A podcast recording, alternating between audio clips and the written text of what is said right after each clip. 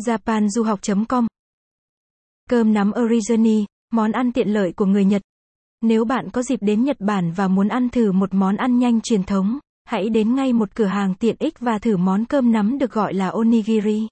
Cách làm đơn giản, chủng loại phong phú và đây là món ăn chủ đạo trong bất kỳ hộp cơm chưa bento nào. Cơm nắm onigiri với người Nhật giống như bánh sandwich đối với người phương Tây vậy. 1. Sơ lược Onigiri nói nôm na là cơm được nắm thành những hình dáng thuận tiện cho việc mang đi.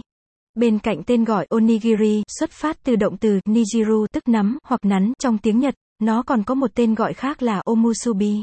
Món ăn cầm tay tiện lợi này bắt nguồn từ rất lâu trong lịch sử và dần phổ biến trong đời sống của người dân vào khoảng thế kỷ thứ năm.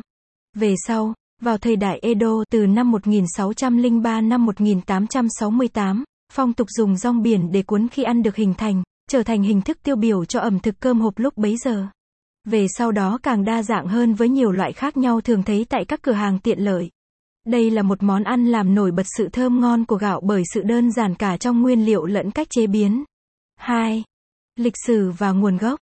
Các tài liệu viết vào khoảng những năm 1600 cho thấy nhiều samurai giữ cơm nắm bọc trong lá tre để dùng cho bữa trưa ăn nhanh vào lúc chiến tranh, nhưng nguồn gốc của onigiri có từ lâu trước đó.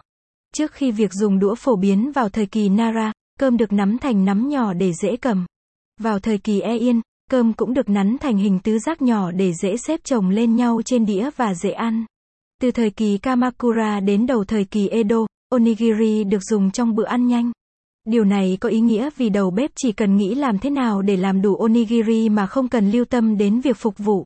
Onigiri lúc bấy giờ chỉ là nắm cơm có rắc muối.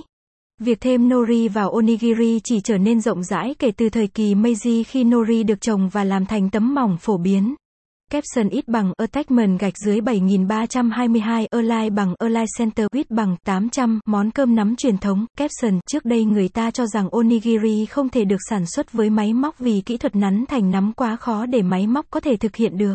Vào những năm 1980, máy làm onigiri hình tam giác được chế tạo. Lúc đầu nó đã phải đương đầu với những người hoài nghi nhờ vào việc thay vì cuộn phủ thứ được thêm vào, thứ thêm vào này. Nếu bạn quan tâm bài viết này, vui lòng truy cập trang web japanduhoc.com để đọc tiếp.